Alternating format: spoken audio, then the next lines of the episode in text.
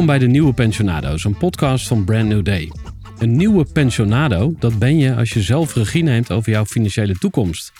Zodat je er ook later financieel goed bij zit. In deze podcast inspireren we jou en doe je nieuwe kennis op over sparen, beleggen en pensioen. Zodat je nog betere beslissingen over je geld kan nemen. Mijn naam is Gerard de Velde en in deze aflevering ga ik in gesprek met pensioendeskundige Theo Gommer en Joost Tieland van Brand New Day. We gaan je in deze aflevering bijpraten over het nieuwe pensioenstelsel en wat dit nieuwe stelsel in de praktijk betekent. We kijken ook vooruit naar de toekomst van ons pensioen. Theo en Joost, van harte welkom bij de podcast. Ja, Ja. dankjewel. Ik ga jullie eh, wat eh, nader voorstellen aan de luisteraar of de kijker. Ligt eraan eh, hoe je deze podcast eh, consumeert. Eh, Joost, je werkt al zeven jaar bij Brand New Day. Je bent verantwoordelijk voor marketing en sales. En Theo, jij bent eh, vandaag eh, gast als pensioenadvocaat. Je hebt een eh, diepgaande kennis van het Nederlandse pensioenstelsel. Maar je vindt het mooi om die eh, materie juist in begrijpelijke taal uit te leggen. En dat doe je onder andere als columnist voor de Telegraaf, elke zaterdag. En natuurlijk in deze podcast. En we gaan het hebben over het eh, pensioenstelsel. Sommige mensen hebben misschien wel wat over meegekregen via de kranten. Ehm, sommige mensen misschien ook niet. Maar we gaan eh, beginnen bij het oude stelsel. Want ja, wat was nou eigenlijk mis met het oude pensioenstelsel? Nou, het oude stelsel eh, is een beetje begonnen in de jaren 50 van de vorige eeuw. Nou, dat geeft wel aan dat het heel oud is. En het was eigenlijk gezien de huidige maatschappij en de arbeidsmarkt heel eh, star, heel conservatief. Eh, iedereen werd op dezelfde manier behandeld, een beetje kostwinnenstelsel. En het past gewoon niet meer bij de, de huidige maatschappij, bij de huidige arbeidsmarkt en ook niet bij dus de behoeften van, eh, van de werknemers. Dus een pensioenstelsel moet de maatschappij en de arbeidsmarkt volgen. En dat eh, doen we met de wet toekomstpensioenen. Precies, dus het, is ook een, een wet die voorschrijft van hoe moet er eh pensioen opgebouwd worden. En, Ja, wat zijn de mogelijkheden? En eh, het blijft natuurlijk pensioenen, dus het blijft een, een levenslange uitkering bij ouderdom. Ja. Maar daarbinnen krijg je steeds meer keuzevrijheid. Hoezeer die keuzevrijheid wat mij betreft nog niet eh, ver genoeg gaat. Maar daar komen we misschien straks nog even over, eh, over te spreken. Ja. Maar dat sluit in ieder geval ook meer aan bij de, bij de huidige arbeidsmarkt. Ik ben wel nieuwsgierig eh, wat een eh, pensioenadvocaat nou eigenlijk doet. ik zag het staan op je LinkedIn en ik denk, nou, dat klinkt goed, lekker duidelijk. Maar, maar wat doe je nou eigenlijk? Nou, als een advocaat die zich bezighoudt met pensioen. Er is een pensioenovereenkomst tussen werkgever en werknemer. En daar is discussie over. Dat kan bij ontslag. Maar dat kan ook zijn bij eh, man en vrouw die uit elkaar gaan. Dus bij een echtscheiding. Maar ook bij welk pensioenfonds hoor ik gezien mijn werkzaamheden. Het, het pensioen is gewoon een overeenkomst die gaat over geld. En er zal discussie over kunnen ontstaan. En daar eh, bemoeien wij ons mee. Ja, Ehm, het nieuwe stelsel, waar, waarom was dat nodig? Want we hebben het al een beetje gehad over de, de, de, de, de nadelen van het oude stelsel. Maar ging het steeds meer wringen? Kwamen mensen in opstand? Eh, Wat, wat was nou, was er een soort aanleiding of hoe is dat gegaan? Ja, ook denk ik heel belangrijk dat gezien de, eh, de, de lage dalende marktrente. En dan even de dekkingsgraad, die is afhankelijk van de marktrente. Was er weinig ruimte om, om te indexeren. Nou, dan krijg je twee dingen. Er kwamen steeds meer gepensioneerden. Die zeiden, ja, wij willen graag inflatiecorrectie. Maar de marktrente daalde. Dus eh, terwijl de rendementen waren goed. Nou, dat ging al wringen. Dus wil je dat oplossen, dan moet je naar een ander technisch systeem. Nou, dat gaan we doen met een premieovereenkomst die voor iedereen gelijk wordt. Dat is al de vereenvoudiging. En daarnaast veel meer keuzevrijheid en ook gelijkstelling tussen eh, eh, alle werkenden, dus ook tussen werknemers en ZZP'ers. Er komen gewoon steeds meer ZZP'ers, wat Den Haag daar ook van vindt. Hmm. En die moeten ook een, een toereikend pensioen kunnen opbouwen. Dus ook die gelijkschakeling is, eh, is gerealiseerd. En dat is denk ik een hele goede ontwikkeling. Ja, en even Theo, van, je, je noemt eh, terloops even het woord premieovereenkomst. Maar dat heeft er eigenlijk mee te maken dat voorheen in het oude stelsel was het zo dat je eigenlijk een variabele opbouw had, maar een gegarandeerde uitkering. Ja. Voor zover dat een garantie was. En nu met een premieovereenkomst is eigenlijk dat de werkgever zegt. Je krijgt een gegarandeerde opbouw, dus we- je- 15% van je bruto eh, pensioengevend salaris. Ehm, en je hebt dus een, afhankelijk van hoe de beurs presteert, eh, een, een, ja, een variabele uitkering in de wetenschap dat eigenlijk dat altijd meer zou zijn dan de garantie, omdat je dus niet de, de garantie hoeft te financieren. Ja. Toch? Ja. Theo, zijn er nog meer heilige huisjes in eh, pensioenland? Want jij schrijft dus eh, een, wekelijkse column. En eh, ik vroeg net even voor de grap van... krijg je nog wel eens dreigbrieven of, of juist fanmail? Maar wat zijn nog meer topics waar, waar, Ja. waar flink over gediscussieerd wordt? Nou ja, goed, het is toch natuurlijk een beetje met het nieuwe pensioenstelsel even de, de strijd tussen de gepensioneerden. Die willen het liefst het huidige stelsel houden, maar dan wel met indexatie. Nou ja, dat, dat kan nou eenmaal niet. Zekerheid kost geld. Wil je toch indexatie, dan moet je ook uh, um, uh, wat risico durven te lopen. Nou, dat, dat blijft natuurlijk een beetje een stammenstrijd. Ja. Um, en heel belangrijk is natuurlijk toch weer even de grote verplichtstelling. Als jij in de bouw werkt, moet je verplicht meedoen Ja. met het pensioenfonds voor de bouw, of de metaal, of de zorg, of uh, wat dan ook. Um, terwijl ik denk, als je, dat, als je dat vervangt door een pensioenplicht. Hmm. Dan is het gewoon elke werkgever moet pensioen toezeggen op een minimaal niveau. En die mag zelf kiezen welke uitvoerder. Ik denk dat dat veel meer ruimte geeft voor de beste partij wint. Hmm. En ook even in, in Chili, Singapore, Australië, overal is dat. Alleen wij hebben nog een, een systeem wat heel erg uh, uh, geregisseerd wordt door de sociale partners. En dan met name de vakbonden en dan met name de FNV.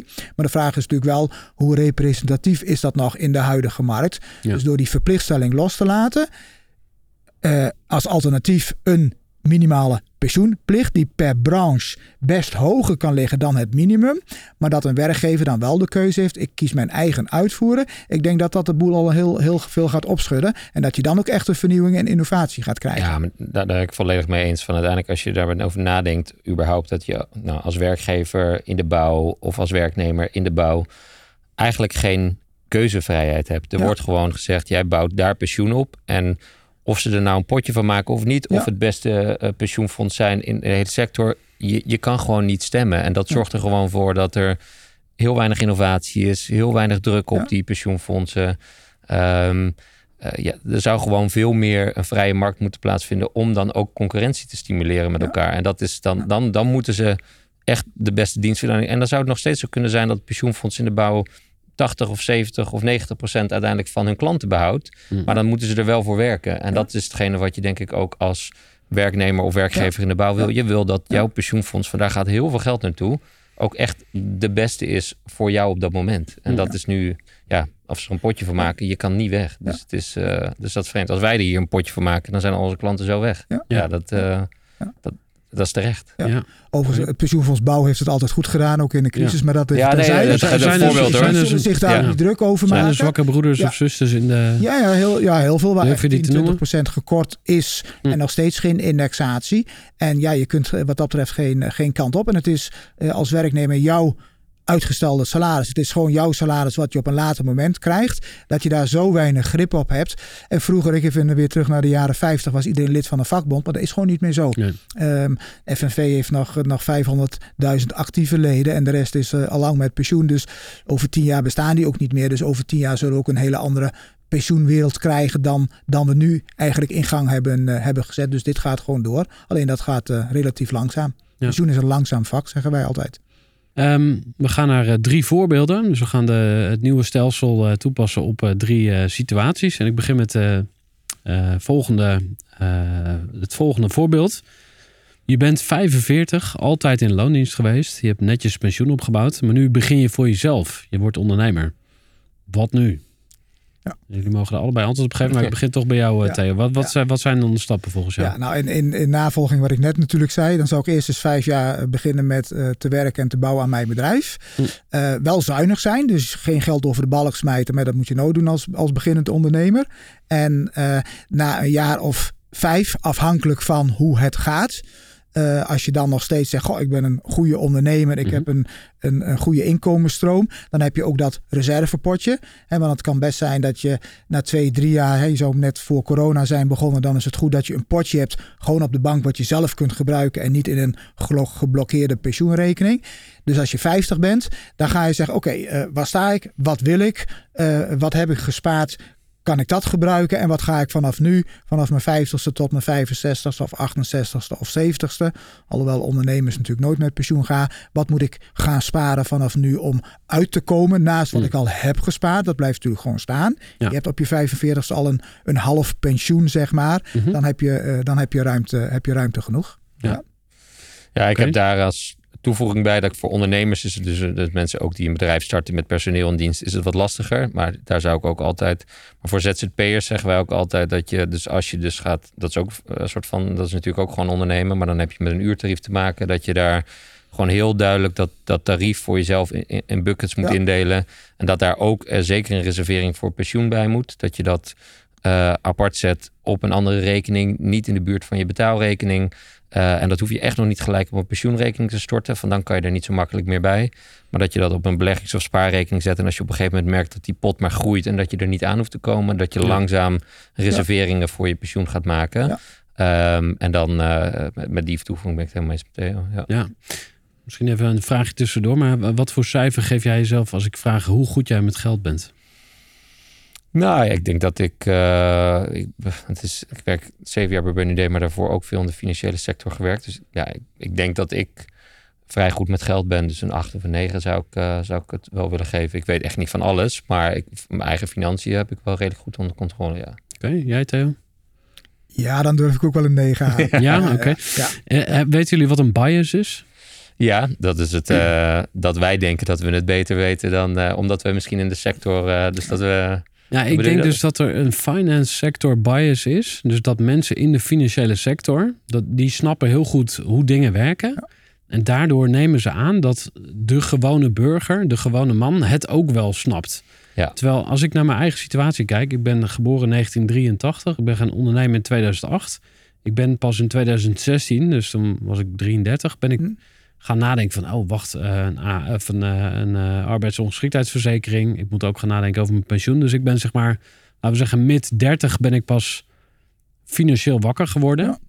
En als ik daar nu op terugkijk, dan denk ik van, hé, hey, ik had eigenlijk eh 10, 15 jaar eerder willen doen. Dus ik Ja, had eigenlijk op mijn twintigste al Ja. willen beginnen met ik denk niet ook. ETF's of eh, dus gewoon eh, simpele beleggingsproducten kopen. Maar ik denk ook Dus- niet dat wij eh, een soort van, eh, nogmaals, ik, ik ben ook niet per se, eh, toen ik net begon met werken, al begonnen met. Dus ik denk dat, ehm, kijk, en dat is ook hetgene waarom eh, nou, we afgelopen jaren eh, een soort, soort van ook veel campagne maken, eh, of campagne op tv, om bewustwording te creëren voor het onderwerp. En dat Ja. mensen pensioen moeten opbouwen. En ehm, Financiële geletterdheid, tenminste die Ja, term kijk, komt er bij mij op. En dat kan je natuurlijk in een reclamecommercial van 30 seconden niet soort van. Maar eh, de bewustwording is wel heel belangrijk. En je ziet gewoon dat veel mensen ehm, relatief laat starten. En wat ik ook echt een.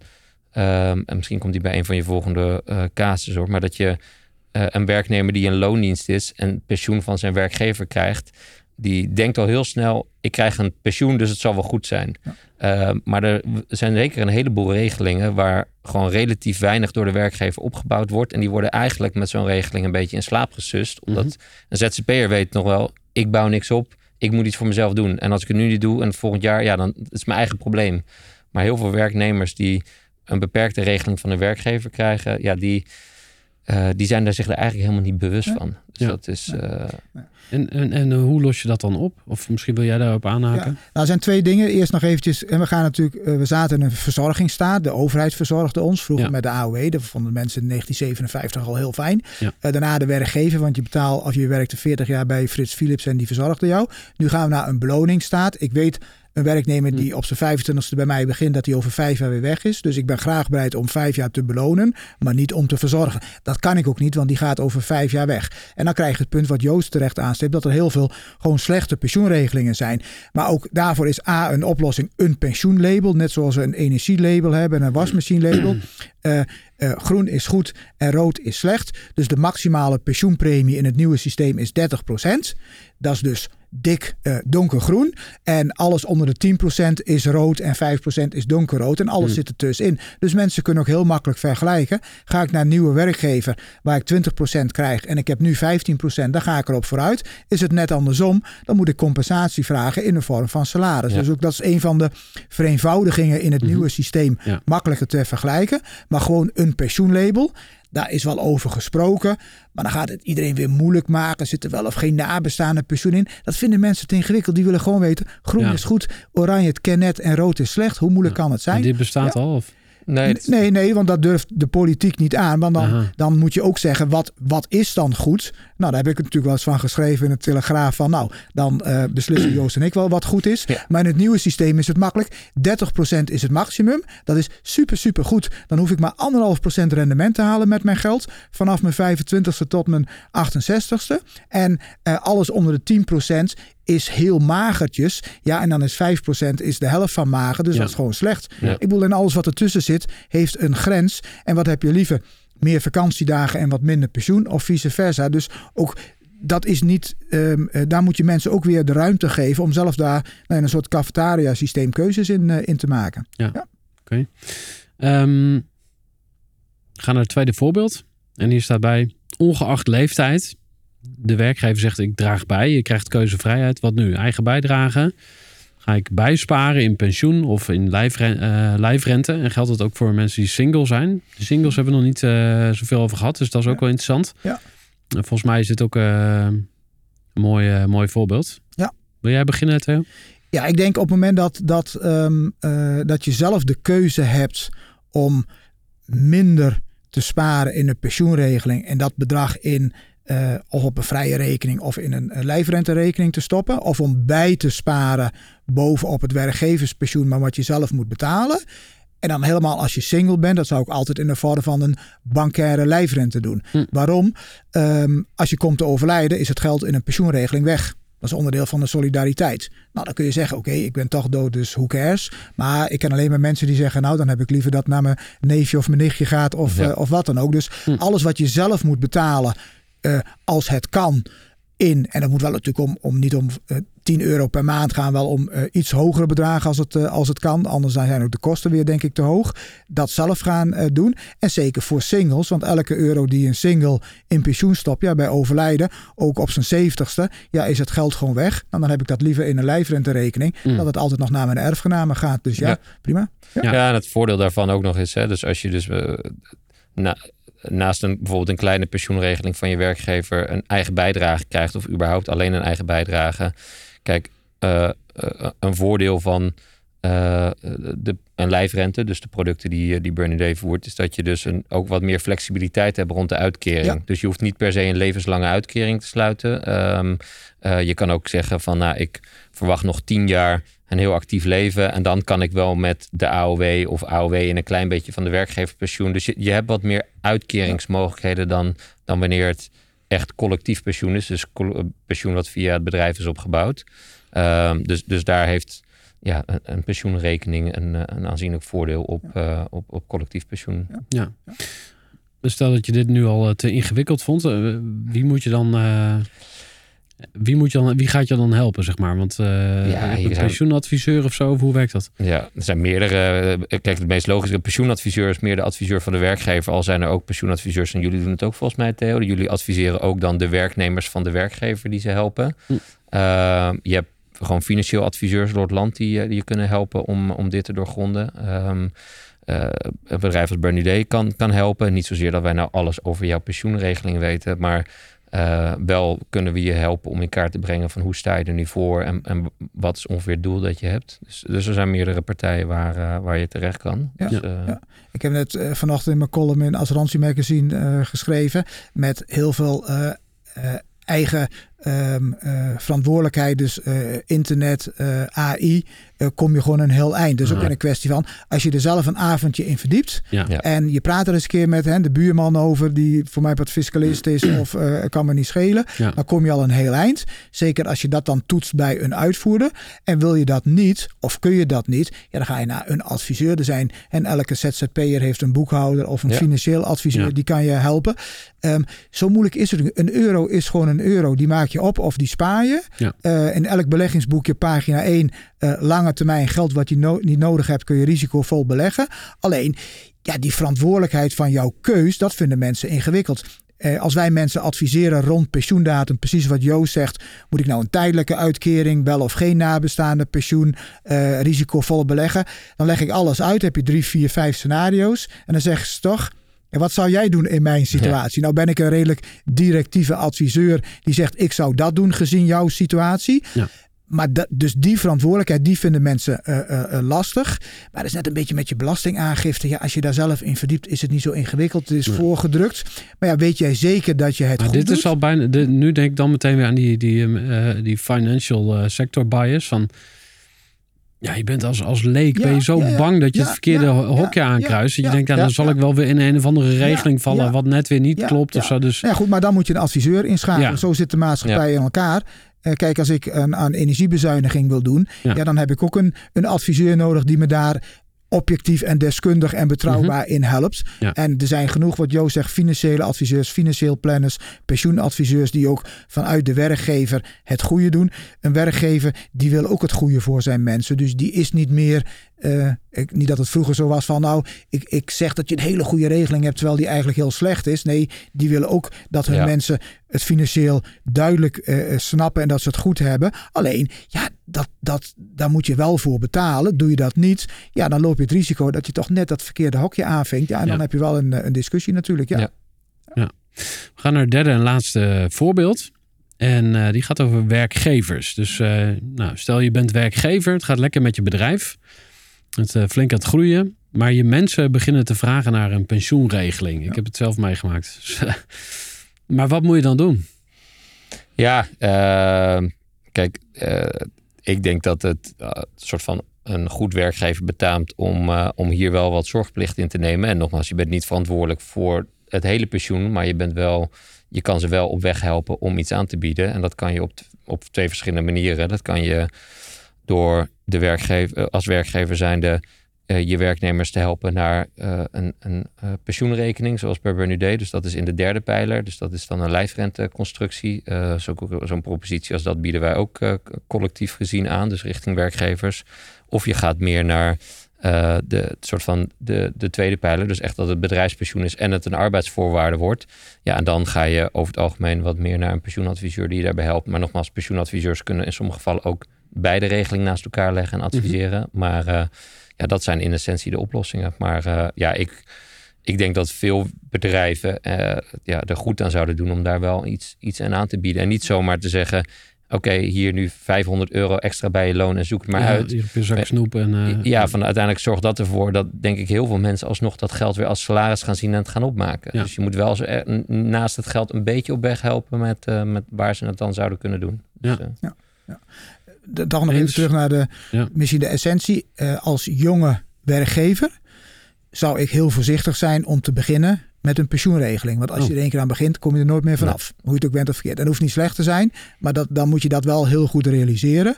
Ehm, dus ik zou, als ik eerlijk ben, de boot een beetje afhouden. En dan zeggen inderdaad, oké, wel de verschillen uitleggen. Maar ook zeggen van nou, we be- beginnen nu. We zijn net twee jaar op, eh, op stoom met het bedrijf. Het ziet er goed uit, maar ik wil wat meer vet op de botten hebben. Ehm, eh, maar weet je wat? Je krijgt een extra bijdrage.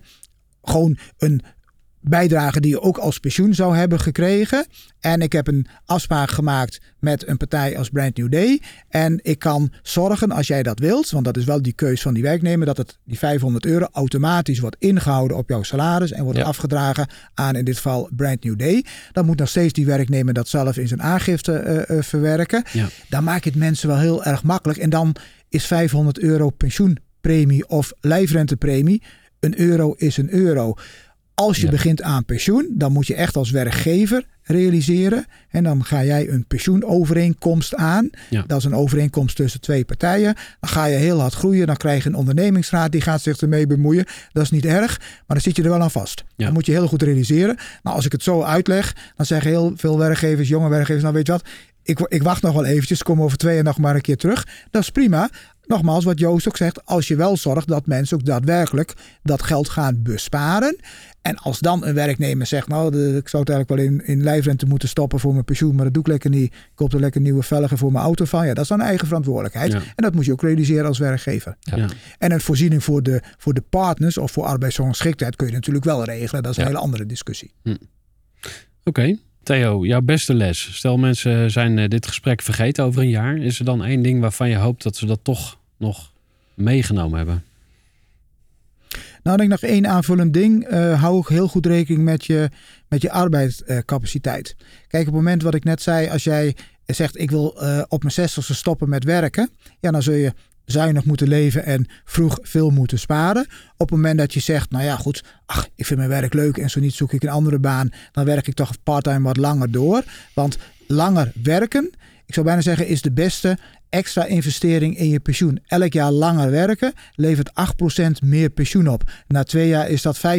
Na drie jaar is dat 25% al een kwart. Wat is nou nog even drie jaar parttime langer werken? Ook gezien de huidige arbeidsmarkt. En ik denk dat mensen dat vergeten. Dus hou meer rekening dan even de huidige gepensioneerden die gezamenlijk, dat was toen uh, gebruikelijk zo vroeg mogelijk op hun 7, 8, 59 ze met pensioen gingen. En dan had je het goed gedaan. Iedereen deed dat.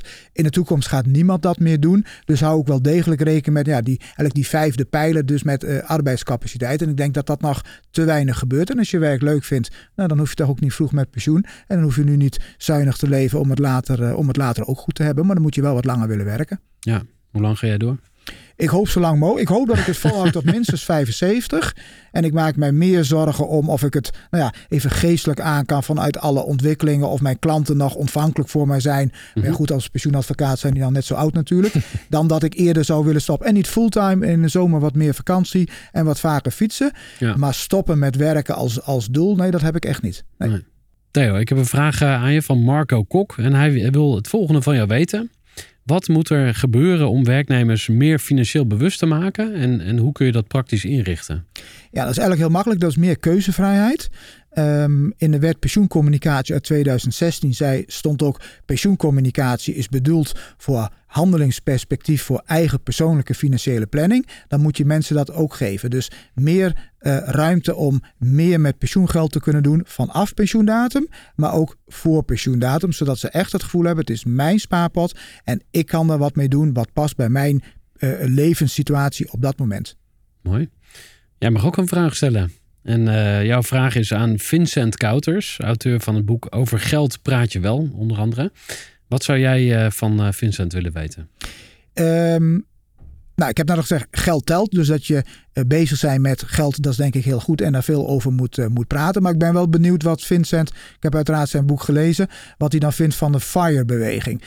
Financial Independent Retirement Early. stel, je bent 50 en je bent dan uh, financieel onafhankelijk.